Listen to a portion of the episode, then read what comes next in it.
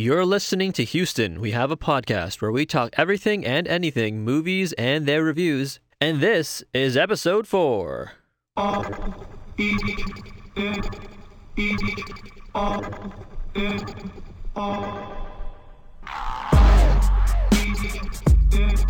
Hey everybody, Show here. Welcome to Houston. We have a podcast. If this is your first time listening, then thanks for coming. Houston, we have a podcast is produced every two weeks, thereabouts, for your enjoyment, and show notes are found at houstonwehaveapodcast.libsyn, L-I-B-S-Y-N dot com. Come back often and feel free to add the podcast to your favorite feed or iTunes. And you can also follow me on Twitter at SNSALLI, which is SNS Alley. But, you know, enough of that. Let's talk some movie news. We're going to do something a little different today. Usually we tackle topics of movie news from all over Hollywood, all over the world. But today we're going to focus on one very specific convention going on in San Diego right now. I'm sure everyone is very familiar with it.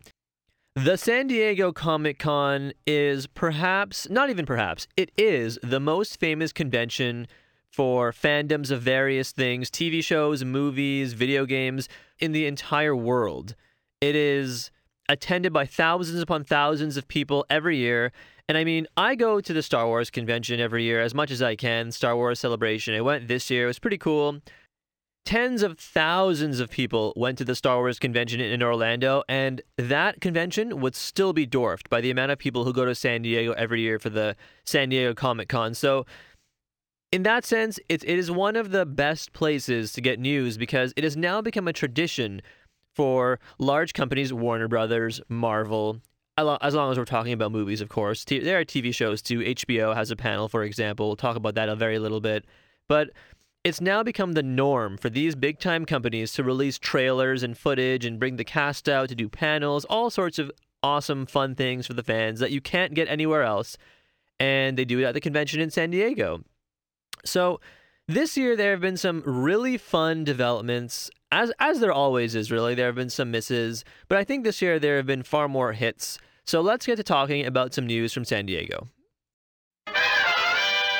Earlier last week, it had been reported by the Hollywood Reporter that Ben Affleck, who is currently starring as Batman in Batman vs. Superman, in the Justice League, and soon to be quote unquote the Batman, his solo film, that Ben Affleck was to be leaving the Batman role, leaving the post. He'd already stepped down from directing the movie. He'd been replaced by Matt Reeves, who recently directed War for the Planet of the Apes. And fans were understandably disappointed. Ben Affleck was probably one of the best things about the whole Batman versus Superman mess, you know, along with Gal Gadot as Wonder Woman. And people were excited to see his take on this older, gruffer, scarier Batman who didn't seem to give as many craps about the lives of his victims as perhaps other iterations of Batman that we've seen. So I can understand people being upset. Well, Ben Affleck has done his best to allay those concerns. He took the stage. He kind of started off the panel actually when when the whole cast took the stage for the Warner Brothers panel to essentially say he was Batman. I am Batman, you know? I believe he was quoted as saying he would be an effing ape for Matt Reeves if he asked. So he clearly enjoys being Batman. And I, for one, am also excited. Count me as one of those people who enjoyed his performance. So I think that's great news for the DC Comics universe. You know, we want them to be successful. You want the best product. It's not about Marvel versus DC. It's not about one over the other. It's about getting the best product for everything, right? So, in that sense, I think Ben Affleck is a great choice, and I'm glad he's staying.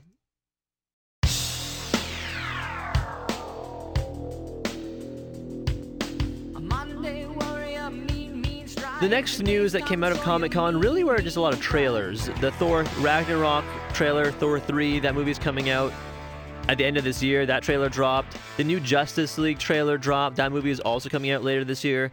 One that really intrigued me, I admit, was the new Ready Player One teaser trailer. And, you know, Ready Player One, for those of you that are not super familiar with it, it's a book written by Ernest Cline, and it was written a number of years ago. It's set to be directed, the movie adaptation is set to be directed by Steven Spielberg, of all people. And it's essentially a nerd's 80s nostalgia book. It's a it's a fun book to read. It's certainly not an amazing novel by any means, you know. It's not like it's amazingly well written or anything like that, but it's it's a fun read. It does exactly what it sets out to do is to essentially recount all the awesome fun little things about 80s gaming and movies and TV shows and pop culture and all sorts of things like that and ties it together in a way that kind of makes sense in terms of this virtual reality world that the main character lives inside. He's kind of on a treasure hunt, more or less, to boil it down. And, you know, because he himself is a loser who has no much, no other time on his hands, or all, all this time on his hands, he is the one who has memorized all the things about all the games, movies, TV shows pop culture, etc. And he is the one to save the day, get the girl. You know, it's a lot of you know, look how awesome this character is, and look how, look at all the cool things he can do. But if there was ever a medium that book could be turned into, it's definitely a movie. And and the main thing I think a lot of people were wary about was even though Steven Spielberg was directing, was that could they get all of the awesome licenses to make this an actually good movie? Because all of the things they reference in this movie are things that are owned by various corporations in real life, you know, like Nintendo or Pac Man or Darth Vader or Duke Nukem or Halo and all sorts of things. I mentioned Halo because even though that wasn't around in the 80s, I think they've kind of updated the idea of the novel to be a little more present because I think if you put in some some of the more obscure titles from the 80s, many people who would otherwise go see the movie would be alienated, right? So I think Steven Spielberg made some good choices, but still left in the classics. And of course, in the book itself, Cline, the author, essentially lampoons Steven Spielberg himself for some of the contributions he's made to pop culture, whether it's Jaws or Close Encounters of the Third Kind or, you know, anything like that. So I think this movie has a lot of potential, honestly, and it looks pretty fun. You should definitely look at the trailer if you haven't already. And if you are someone who, you know, is into that or has grown up with that, I think you will find a lot of things in this trailer that appeal to you. Honestly, it looks a lot, looks like a lot of fun.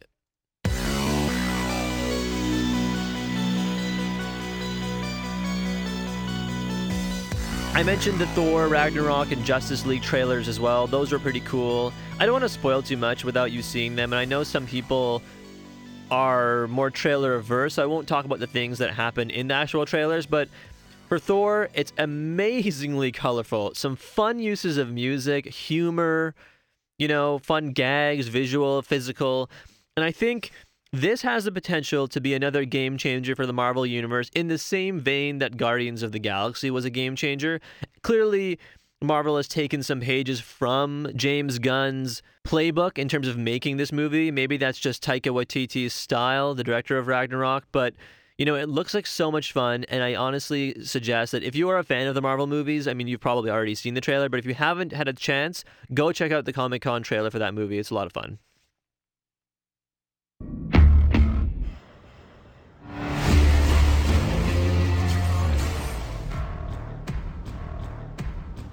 Finally, the Justice League trailer, and you know, I mean, the Justice League movies, or I should say the DC movies up until this point, which have basically been Man of Steel, Batman versus Superman, Dawn of Justice, and Suicide Squad.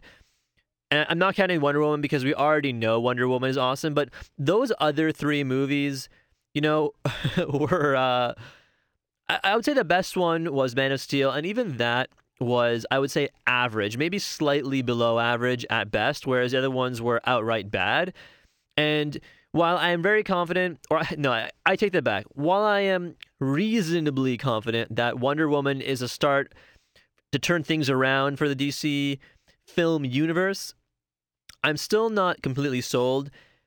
And then I saw the Justice League trailer. It looks like so much fun. It just looks like everything you've ever seen on the TV shows as a little kid. You know, when the Justice League are in the Watchtower. And I'm not saying the Watchtower is in the trailer, but just that sense of wonder and fun. And if nothing else, it has really made me excited for Jason Momoa as Aquaman. He looks like he is just having the time of his life playing this character. And, you know, I was already all excited to see The Flash and, and Batman and Wonder Woman and Cyborg and Aquaman all together. But, uh, you know, you have to pick a favorite. And for me, at least right now, it seems like Aquaman. There's a little scene at the end of the trailer with Jeremy Irons. And if you're going to go see it, definitely pay attention to that scene. And maybe there's some speculation on who he could be talking to in that scene. I have a pretty good guess based on the last seconds of Batman versus Superman, if you have seen that movie as well. But uh, you know, make the make the decision for yourself. Don't want to influence anyone too much, you know, but just keep that in mind. But I mean, you know, realistically, how long are they going to keep that a secret? I really hope they do and they, they, they, they resist the temptation to do what they did for actually Batman versus Superman with the with Doomsday at the end of the one of the trailers, which kind of just spoils the whole darn thing, right? So, all that aside, the Justice League trailer is so sweet. It looks like a lot of fun, and I, for one, am really excited for it. All right, well, let's talk some actual movies. Now, before I get into the reviews, I need to state something real quick. Last week, I said we were going to talk about The Big Sick and War for the Planet of the Apes, and I actually completely forgot about that. I was actually going to talk about, I was going to tee things up right now and talk about Dunkirk and Valerian, the City of a Thousand Planets. And those are not the movies I said I would talk about last week. Completely two different movies. So I have seen those two movies. I have not gotten around to seeing The Big Sick, but I have seen War for the Planet of the Apes. So what we'll do is we're going to replace The Big Sick with Dunkirk. And next week we'll get to hopefully the Big Sick and Valerian. Maybe we'll talk about some other things depending on what comes out between now and next week or the week after. You know, Atomic Blonde is coming out soon, so I'm definitely wanting to squeeze an, uh, a review of that movie in there somewhere. It looks like a lot of fun. But you know what? For now, we'll focus on Dunkirk and War for the Planet of the Apes. So, first things first, Christopher Nolan's war epic, Dunkirk.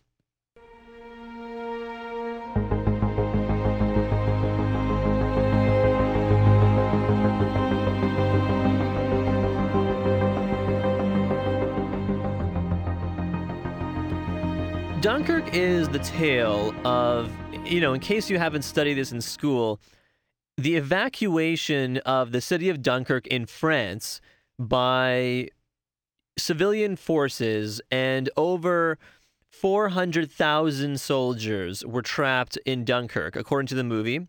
And the French and British forces were both trapped there. And because the Germans had the Allied forces penned in, with massive ships, with their with their planes, all sorts of things. The call went out in England to a lot of civilian ships for them to come and save the soldiers and you know so that's what kind of the movie is about. And in a nutshell i shouldn't say that's that's not what it's about. That's what it's about if you really really boil it down right? It's about the battle of dunkirk the evacuation of dunkirk and all of the various things that take place during the course of this movie. So that's not a spoiler. This happened in real life. This is a real life war story. It's very famous, you know, so I don't feel like I'm spoiling anything here. I won't spoil too much of the movie, but I will talk about some things that I really enjoyed. One of the first things that comes to mind with Dunkirk is that when I left the movie theater, I felt stressed out. You know, I tend to go to the movies to relax, to feel a little better, to feel to have fun, to feel good, you know, whatever whatever people go to see the movies for. Uh, entertain, that kind of thing. But Dunkirk made me feel stressed out. My muscles hurt, you know, and it was because a lot of the times you're sitting there tensed up, clutching yourself because you're not sure what's going to happen to the characters. You're not sure what's going to happen. Things happen out of absolutely nowhere. There are loud sounds. It's a very loud movie, by the way. You know, there's not a lot of dialogue. And I think this is such a masterclass in filmmaking and sound editing and film editing specifically because the movie, you know, it makes you feel this overarching sense of foreboding, the sense of dread. And I think that is such a fantastic thing. It evokes this feeling in you about war, that war obviously is not good. It is it doesn't make you feel good. It, it's not cool, you know, it's just something that evokes feelings in others. And I think that is one of the coolest things about this whole movie. The characters that we meet and Harry Styles from One Direction isn't it, you know. He was pretty good for someone in a novice acting role, and his character kind of showed the the fear that war can induce in a person and what that fear does. Cillian Murphy was another such character in another way. You know, we get to see him at two different points in the movie where he was this fearless, commanding, respected officer, and then he's again appearing when he's shell shocked and he's a, a, fraction of what he was. And it's a great juxtaposition between these two characters and even between Murphy's two points of his own character. And really, it, it's fantastic to watch. It really is. The movie also plays with the perception of time. It merges different perspectives. It shows that for some, a conflict drags on and on, and for others, the same amount of time can be over in a flash.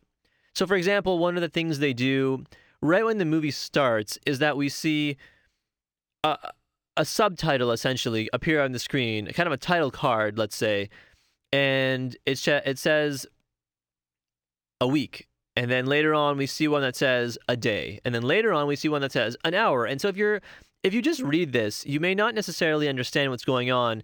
And i had been maybe not spoiled but i had been reading some preliminary things when dunkirk was announced way back like when it was announced back in last year or whenever and i do i do recall i don't know why this stood out to me so much that i remembered it when i saw the movie but I remember reading that the movie played with the perception of time. So when I saw this, it stood out instantly and I understood what they were doing. But I know that some, you know, perhaps did not get it right away. And that, that's okay. It wasn't necessarily super pointed in terms of quote unquote getting it. It was really cool how they did it. They played, they meaning Christopher Nolan, played with these perspectives and showing you the different viewpoints of the different characters at different times during the evacuation of Dunkirk, and that was really awesome. One, one of the other things that kind of went in hand in hand with that was during this whole movie, during the various parts, the hours, the days, the weeks, we never at any point actually see the Nazis. You know, we, we always are aware that they are coming, that they are around, and there's a very tense scene, and that's that's a word that I could use to describe every scene in this movie, tense. But there's a very tense scene where the protagonists or some of the protagonists are hiding on this on this grounded boat. They're waiting for the tide to come in. And some of the Nazis that are, I guess, over the hill, they're taking target practice and shooting at the boat, not aware that there are people inside. And we never see them. We never see the Nazis. We never see them at any point. Even the scenes in the sky, and we see Tom Hardy, who is a pilot, he shoots down a number of German planes. And we never see the German pilots. We get a lot of close up shots of Tom Hardy and his wingman, but we never see the German pilots. And that's really cool, I think. And so they kind of make them faceless, this faceless threat. And that's what that was an interesting choice because the Nazis are so often portrayed as these cartoonish villains. And I think Christopher Nolan really wanted them to be real a real threat, something that could really kill you, and people do die in this movie, but we never get to personalize them with a face or a name like you do in other movies like The Patriot, right? When you get to see the Tom Wilkinson as the head general, you know, that kind of thing. So in that sense, that was a really cool decision by Christopher Nolan, and that I think helps you, the viewer, to focus on the protagonists, the main characters who are just really fighting for survival. And I think that was one of the main messages of this movie. It's not really about war, it's about survival. It's about people who lie and hide, and as some of the protagonists do, you know, they're the ones who make it home, while a war hero like Tom Hardy's pilot is captured as a POW. And I don't think that's necessarily a spoiler because, again, this is based on a real life conflict, and that actually did happen in real life. But I think the idea is essentially that war is not fair you just do what you can. Right? And I think that can apply to life in general, but of course, this is a war movie. Harry Styles, to go back to him, and I said the fear his character showed the fear that war can induce in a person, and that's so true. And we we get to see that at many points in the film that someone will do something and it's not necessarily the right thing to do or the wrong thing to do. It's just a very human thing to do. And you can understand why that person did it. And you can even think to yourself hey you know what? I i wouldn't do that if i was in that situation. But the truth is none of us really know right? None of us would would ever really be in that situation. War even today were to break out where we were all soldiers would not be the same as it was in world war ii right? So it's a fascinating look into what these extraordinarily stressful circumstances can do to a person. And I think it was a lot of fun. I, I, I shouldn't even say fun. It was just so interesting to watch. And in that sense, it was a very well done moment and scene and theme in this fantastic movie. One of the other really fascinating things about Dunkirk was that there was constantly the noise of a clock ticking in the background. And I mentioned before there are those three parts the week, the day, the hour that kind of all merge together at the end. And in each part, there's a clock ticking at various different times. I would say constantly, but it's I don't think it was necessarily 100% of the time. Maybe it was just a little more silently, a little more quietly in the background. I'd have to watch it a second time to really be able to tell for sure. But most of the time, there was a clock ticking in the background.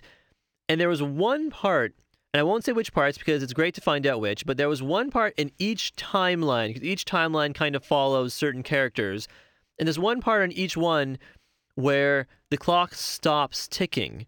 And when you realize it, I don't think necessarily you even realize it right away. I may not have, but when you actually clue into the fact that a clock is no longer ticking and you think about why that is, it's because those people are no longer in danger or their danger has ceased for whatever reason or it has the the conflict is over you know because at the end of the evacuation of dunkirk world war ii still goes on. This is not a battle that ends the war. It is uh, just another one of the many battles during world war ii right? So you know that the war is not over and so i don't want to talk too much about the clock because i think the parts where it stops ticking are quite spoilery but it, it was really really good and I think without going too much more into it, I could say that this I think really could be one of the first major blockbuster contenders for an Oscar in 2017. There are other movies, of course, that have come out so far this year. Ghost Story, for example, with Casey Affleck, that likely will be contenders for Oscars. But I think this is one of the first major ones that will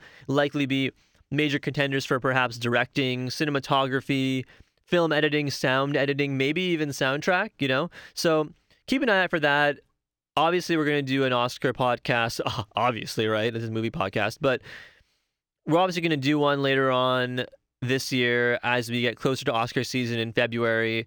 And I fully expect Dunkirk to be, if not at the top of the list, because of course we don't know how other movies will be received, but certainly up there because this movie is fantastic. And you haven't, if you haven't seen it, I recommend that you do, even if you're not a huge war movie fan, because it's not really about the war. It's about people and the things people do in these stressful situations. And the war is just the kind of vehicle for telling that story. Although I think it does a great job of honoring the people whose sacrifices allow us to live the lives we live today. Dunkirk, awesome movie. Definitely go see it. War for the Planet of the Apes is directed by Matt Reeves, as we said earlier when talking about the whole Ben Affleck Matt Reeves thing, right? And really, it's a fantastic movie. I have to say I am so pleasantly surprised by the quality of these movies, and this is the third entry in the series, likely going to be the last one. They keep marketing it that way. One of the taglines was "quote unquote" "witness the end," so it would seem that this is the last one, but there's definitely room for them to make more. Anyways, we'll get into that in the review. So here is War for the Planet of the Apes.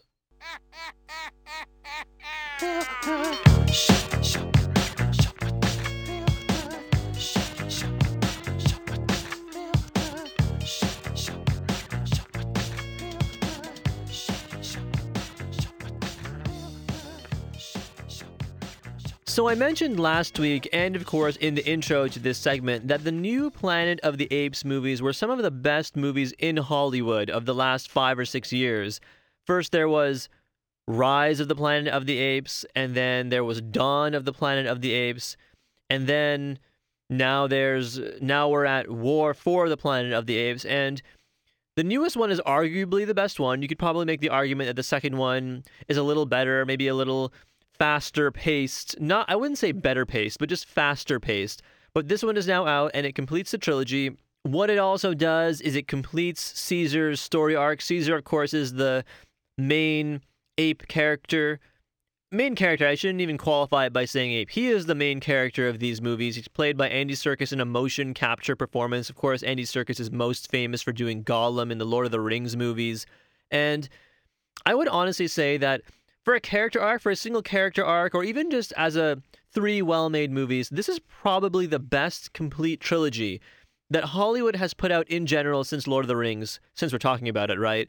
I'm including the Nolan Batman movies, the Spider Man movies, anything else. I can't think of three consecutive movies in a series like this that have all been so good. They've all been fantastic, so entertaining, so well shot, so smart and well written. You know, all the characters are very interesting. The four apes that we kind of follow in this movie are so all fleshed out and they all have their little stories that we can trace back to the very first one with James Franco and John Lithgow and Freida Pinto, right? It's just a fantastically done movie. And if you haven't seen this, I really think you should because it's not just about cool things and things blowing up and weapons and cool graphics and whatnot, right? It's not just about that. All that stuff is in this movie, but it's also about the conflicts that this situation creates and how the characters deal with them because the character of Caesar and his friends Maurice, Rocket, etc., they are compassionate, but they're, they're they're basically human characters and I think it's important for the viewer to think about the idea of what is it to be human, what is it to be an animal, and what does that really mean, right? Because those words are thrown around so much, especially in our current in real life, current situation, that I think it's interesting to look at it from this fictional point of view. Now, the conflict in this movie, since we're talking about conflict, is apes versus humans. And in a, in a quick story update, this is just the natural progression of the conflict that was set up in Rise the, of the Planet of the Apes. So, in that movie, Koba, who is the quote unquote evil ape, thinks he's killed Caesar, so he takes control of the apes' army and basically riles them up into believing that humans are all evil, they're all the worst, they all need to be killed and put down like the animals that they are because apes are the new power in the world. And during the conflict, the humans decide to call, make a, make a mayday call, a distress signal, and at the very end of the movie, they're answered by the U.S. Army, and it's clear that the U.S. Army is now making their way down to this part of California where the movie takes place, and is essentially preparing to wipe out apes.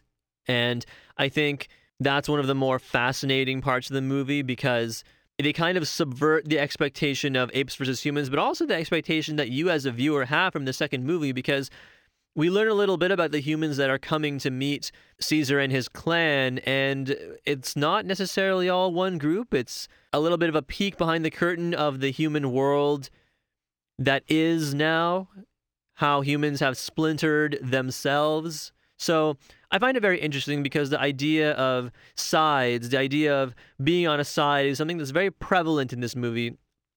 Really, in all of them, but they really go after that idea in this one. And I think it's a very fascinating idea to cover. Just to really continue that idea, I think this is an interesting point that the movie raises about humanity. Would we all band together in such a situation to survive something that would wipe out our race? Or would we fight amongst each other? You know, the only display of technology in this whole movie helicopters, tanks, rockets, you know, all, all sorts of crazy stuff. The only display of all that technology and weaponry was used to kill other humans instead of killing the apes, right?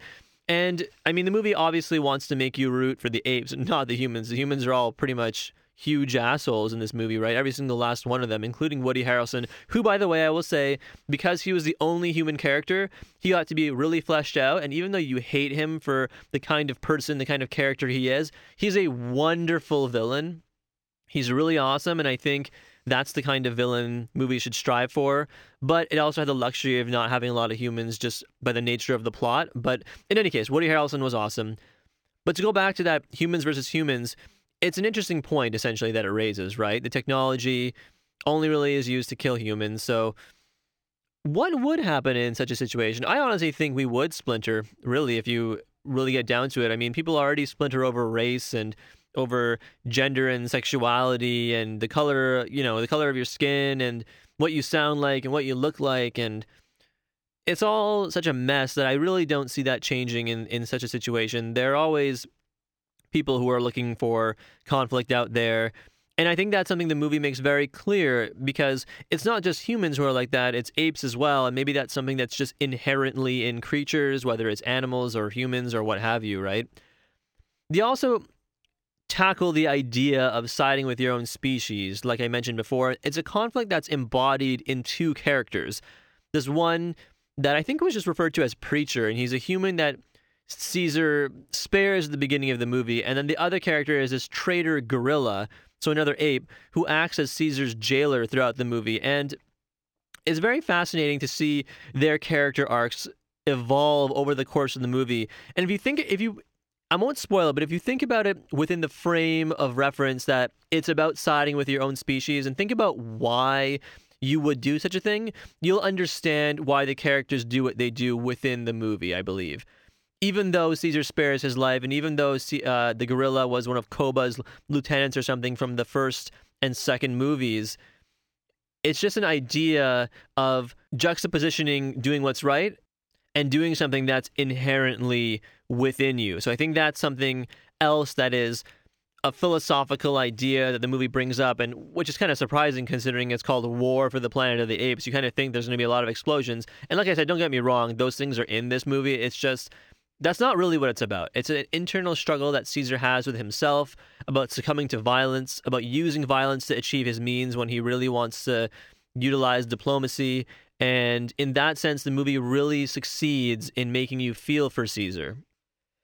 Now, if you think about Caesar as a character, he is essentially Moses, the character from the Bible. You know, he saves his people, they believe in him very fervently. There's even a adaptation in the movie about the filling of the Red Sea to wipe out the people chasing him. He leads into the promised land. I'm not super religious, and really the only experience I've had with Moses was from that animated movie, Prince of Egypt, which was awesome. But even so, the idea, the story of Moses is pretty straightforward. And It's pretty well known in a, in a lot of different religions. So, a lot of people like to compare Caesar to Jesus, but I think Moses is more the character that he is closest to, really. And I think if you see this, and there are other things in the movie that drive the point home a little more, but if you see the movie, I think if you think about Caesar as Moses and you see the things he does, it's very much something that they did on purpose.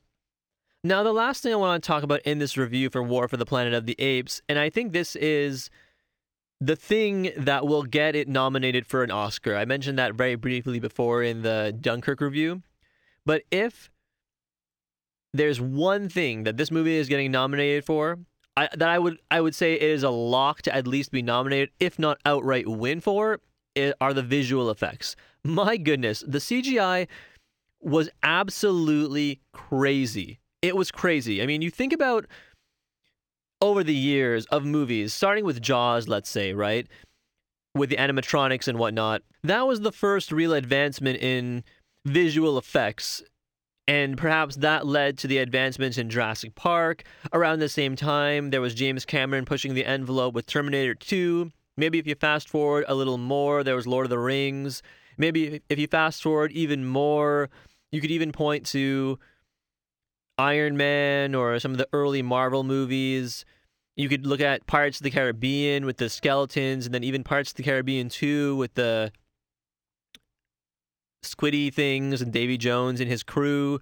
You know, and, and you see these advancements in technology over the years. And of course, I'm missing some. Avatar, of course, again, James Cameron.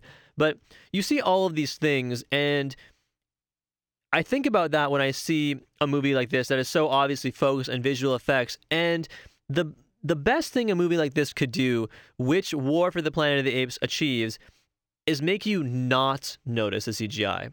And that's what happened with this movie. It is so lifelike. It is so crazily lifelike that I basically watched four apes talk to each other in sign language for two hours and I didn't look away for a second because you really believe that what you are seeing on the screen is real. Every hair, every smudge of dirt, every raise of the eyebrow, every smirk every hand gesture, everything was gorgeously animated. And of course, that's on the actors a little bit, but the visual effects team. I would be so disappointed if this movie didn't get nominated, and I would also be frankly disappointed if it didn't win an Oscar. Of course, we don't know what else there will be to come out. I'm sure Star Wars will contend. I saw Valerian, as I mentioned earlier, and that'll probably contend as well. But what they did in this movie was so stunningly real that I am so excited to see what is next in technology. And it adds so much to the movie to not even have to think about what you were seeing as completely fake, right? I mean, you're watching the apocalypse with monkeys that are smart talk to each other. I mean, it's so cool to see. And when and, and then when you think about it, like we're doing right now, it almost gets cooler. At least to me. Maybe that's just me nerding out over these awesome visual effects, but it is re- honestly really cool to watch. But in summary, for War for the Planet of the Apes, it's a great film. Caesar is a compelling character. Woody Harrelson's character is a compelling one. You desperately want to hate him while while simultaneously rooting for Caesar, which is funny because you are a human and not an ape, right? But it's just a fascinating movie, a great summer blockbuster. Great to realize that these kind of movies are getting put out in the summer, getting summer blockbuster quote unquote money, right? Because usually it's superhero movies or something like that. But again, to recap, it's a fantastic movie. It is not a waste of your time. Very smart, very fun, action packed. There's even some comedy in there. You won't regret seeing it. That's it for me this episode. Sorry about the mix up with the movies. I'm sure that The Big Sick was an awesome movie, and I will get around to seeing it because I am a brown guy who is in a very long term relationship with a white girl for quite some time. So I'm sure there's something relatable in there for me. But Dunkirk by Christopher Nolan was just too alluring to pass up. I do love my war movies, and I do also love Christopher Nolan, so, you know, I really enjoyed it if you couldn't already tell. Next episode, we might try something a little different. I will get to a Valerian and the City of a Thousand Planets review as well. Saw that on the advanced screening of that actually, because we talked a little bit tonight about the idea of visual effects and how they've evolved. So we'll talk a little bit more about that, get a little more in depth, you know. But I'd like to go back in time a little and have a discussion about a movie that has already come out. So we'll get some more guests back on here in the studio, got some good feedback on guests, and we'll have a roundtable discussion. I hear Die Hard and Star Wars are both film series that are on the table with my guests, so you know, keep an ear out for that for sure. In any case, you've been listening to Houston We Have a Podcast. This was episode four.